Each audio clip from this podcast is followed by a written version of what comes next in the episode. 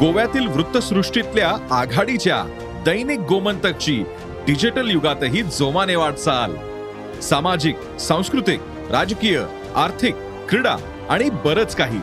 या सर्वच क्षेत्रातल्या महत्त्वाच्या घडामोडी थेट तुमच्यापर्यंत. केवळ अपडेट्सच नव्हे तर up to date Dainik Gomantak dot com या वेबसाईटला भेट द्या किंवा दैनिक गोमंतक ऍप डाउनलोड करा.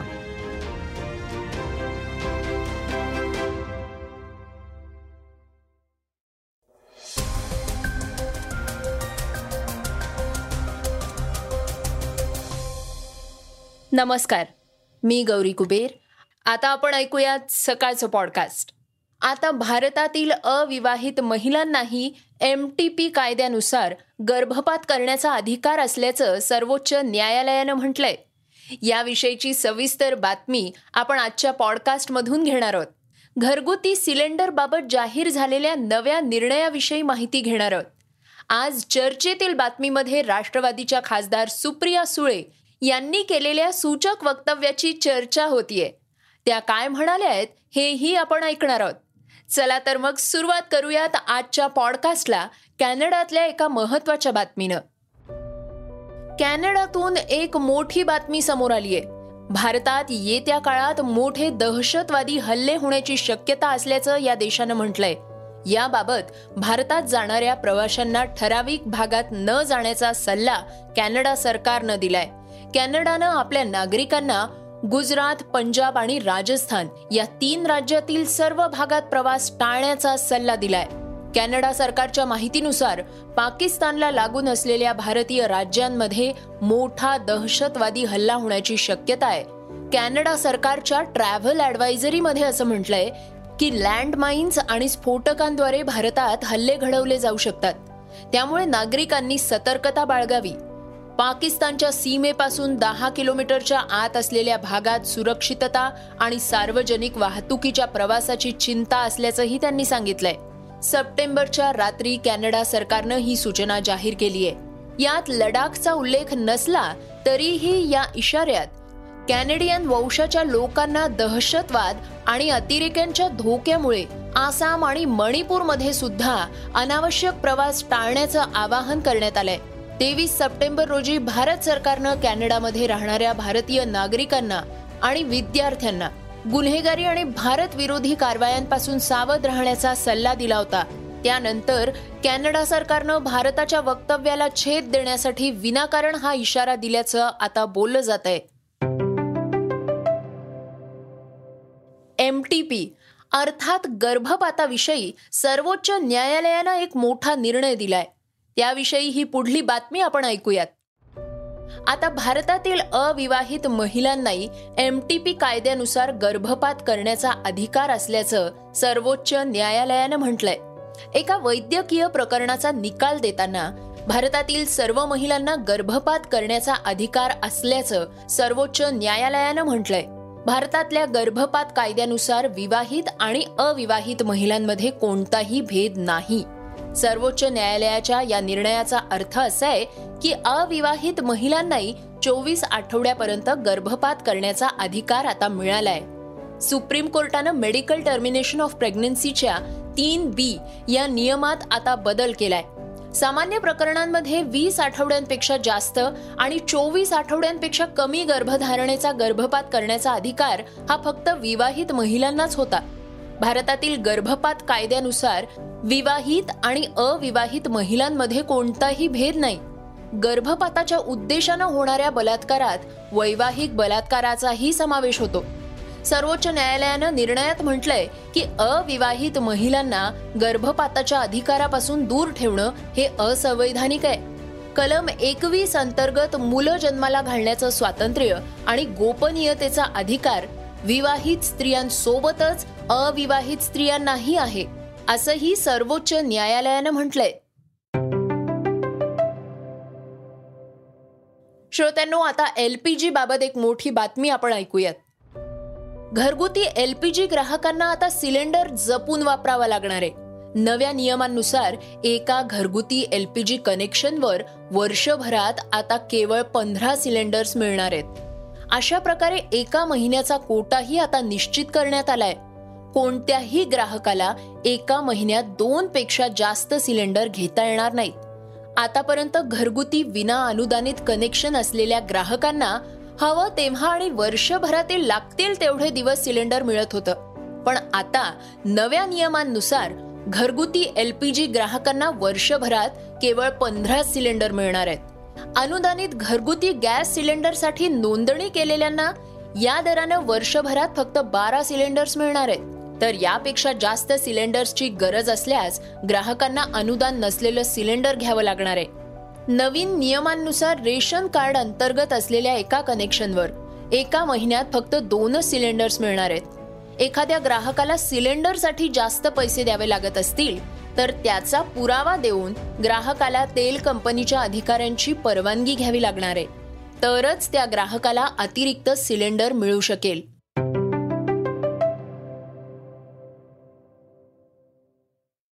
श्रोत्यांनो आता वेळ झाली आहे आजच्या वेगवान घडामोडींची. केंद्रीय वाहतूक मंत्री नितीन गडकरी यांनी चालकाच्या आणि प्रवाशांच्या सुरक्षेसाठी मोठी घोषणा केली होती. चालकाच्या आणि प्रवाशाच्या सुरक्षेसाठी प्रवाशी कारमध्ये सहा एअरबॅग्स बंधनकारक असल्याचं त्यांनी सांगितलं होतं. आता या निर्णयाची अंमलबजावणी कधीपासून होणार याचीही त्यांनी घोषणा केली आहे. पुढील वर्षी एक ऑक्टोबर दोन हजार तेवीसपासून याची अंमलबजावणी होणार असल्याचं सांगण्यात येत आहे गडकरी म्हणाले आहेत की मोटर वाहनांची किंमत आणि प्रकार विचारात न घेता त्यातून प्रवास करणाऱ्या सर्व प्रवाशांची सुरक्षितता हीच आपली सर्वोच्च प्राथमिकता आहे. ऑटो उद्योगाला भेडसावणाऱ्या जागतिक पुरवठा साखळीतल्या अडचणी आणि त्यांचा व्यापक आर्थिक परिस्थितीवर होणारा परिणाम लक्षात घेऊन एक ऑक्टोबर दोन हजार तेवीसपासून पॅसेंजर कार्समध्ये किमान सहा एअरबॅग्स अनिवार्य करण्याच्या प्रस्तावाची अंमलबजावणी करण्याचा निर्णय घेण्यात आलाय. राजस्थानचे मुख्यमंत्री अशोक गेहलोत यांनी काँग्रेस अध्यक्षपदाची निवडणूक लढवणार नसल्याचं आता स्पष्ट केलंय. नवी दिल्लीत काँग्रेस अध्यक्षा सोनिया गांधी यांची भेट घेतल्यानंतर त्यांनी हे जाहीर केलंय. गेहलोट म्हणाले आहेत की मी कोचीमध्ये राहुल गांधींना भेटलो. आणि त्यांना काँग्रेस अध्यक्षपदासाठी निवडणूक लढण्याची विनंती केली होती. त्यावेळी त्यांनी याला नकार दिला. ही निवडणूक मी लढेन असं त्यांनी सांगितलं होतं. मात्र आता राजस्थानमधल्या घडामोडी लक्षात घेता मी निवडणूक न लढवण्याचा निर्णय घेतलाय असं गेहलोट यांनी यावेळी स्पष्ट केलंय. दुसरीकडे लोकसभा सदस्य शशी थरूर तीस सप्टेंबर रोजी अध्यक्षपदासाठी अर्ज दाखल करणार आहेत. आता शशी थरूर आणि दिग्विजय सिंग यांच्यापैकी कोण अध्यक्ष होणार हे पाहणं उत्सुकतेचं ठरणार आहे. प्रसिद्ध दिग्दर्शक मणिरत्नम यांचा पेनियन सेल्वन वन हा सध्या चर्चेत आलाय. त्याच्या प्रदर्शनापूर्वीच मोठा वाद रंगलाय. खास करून कॅनडामध्ये या सिनेमाच्या अडचणी वाढताना दिसत आहेत त्याचं झालंय असं की कॅनडात काही गटांमध्ये तमिळ सिनेमांवरून राग आणि द्वेषाचं वातावरण पसरलंय. या कारणानं कॅनडात थिएटर मालकांना धमक्या दिल्या जात आहेत. जर थिएटरमध्ये पेनियन सेल्वन वन रिलीज केला तर सिनेमागृहात तोडफोड केली जाईल. अशा धमक्या त्या थिएटर चालकांना देण्यात आल्या आहेत. कॅनडामधले पेनियन सेल्वन वनचे डिस्ट्रीब्युटर के डब्ल्यू टॉकीजनं ट्विटरवर एका मेलचा स्क्रीनशॉट शेअर केलाय. त्यावरून आता मोठा वाद निर्माण झालाय. टी ट्वेंटी विश्वचषकापूर्वी भारतीय संघाला मोठा धक्का बसलाय.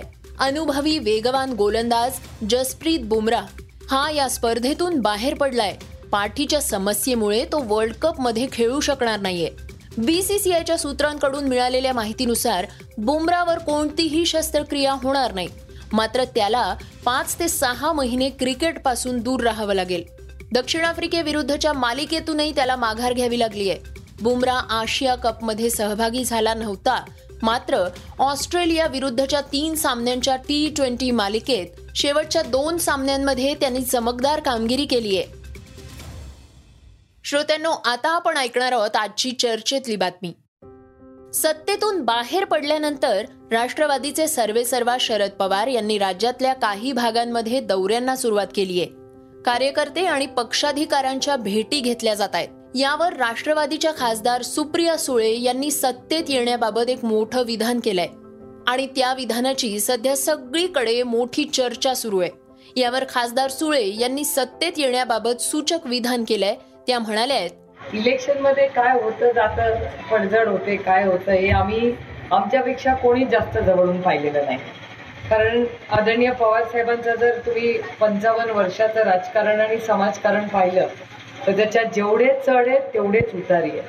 पंचावन्न वर्षात सत्तावीस वर्ष सत्तेमध्ये आणि सत्तावीस वर्ष विरोधात पण मी नेहमी त्यांना सांगते की महाराष्ट्राने तुम्हाला प्रचंड प्रेम दिलं. पण विरोधात असताना महाराष्ट्राने तुम्हाला जास्त प्रेम दिलं हे संपूर्ण महाराष्ट्राने पाहिले. ते विरोधात गेले ना गेले की ते दौऱ्यावर निघतात. आणि त्या दौऱ्यामध्ये काय गंमत होते माहिती नाही. काही दिवस एक महाराष्ट्राचा दौरा झाला की ते पुन्हा सत्तेत येऊन बसतात. त्याच्यामुळे अडीच वर्ष पूर्वी काय काय घटना झाल्या आता मामांचं भाषण चाललं होतं तेव्हा माझ्या डोळ्यासमोरून ते दिवस जात होते. कुणाला स्वप्नातही वाटलं नव्हतं की महाविकास आघाडीचं सरकार येईल. राष्ट्रवादी काँग्रेस पक्ष संपला असं सगळे म्हणत होते. रोज सकाळी आम्ही उठलो की बघायचो की आज पक्ष सोडून कोण गेला? आणि एखादा दिवस कोणी गेला नाही की संध्याकाळी व्हायचं तर हुश.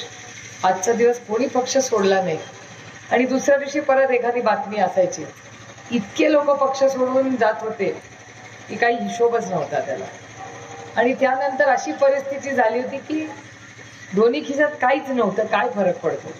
आणि सोलापूरला साहेब गेले आणि त्यानंतर जी कुस्ती सुरू झाली ती डायरेक्ट रिझल्टच्या दिवशी संपली.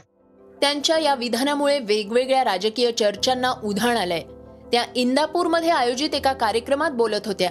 त्यांच्या वक्तव्याची सोशल मीडियावर मोठ्या प्रमाणात चर्चा आहे. श्रोत्यांनो हे होतं सकाळचं पॉडकास्ट उद्या पुन्हा भेटूयात. धन्यवाद.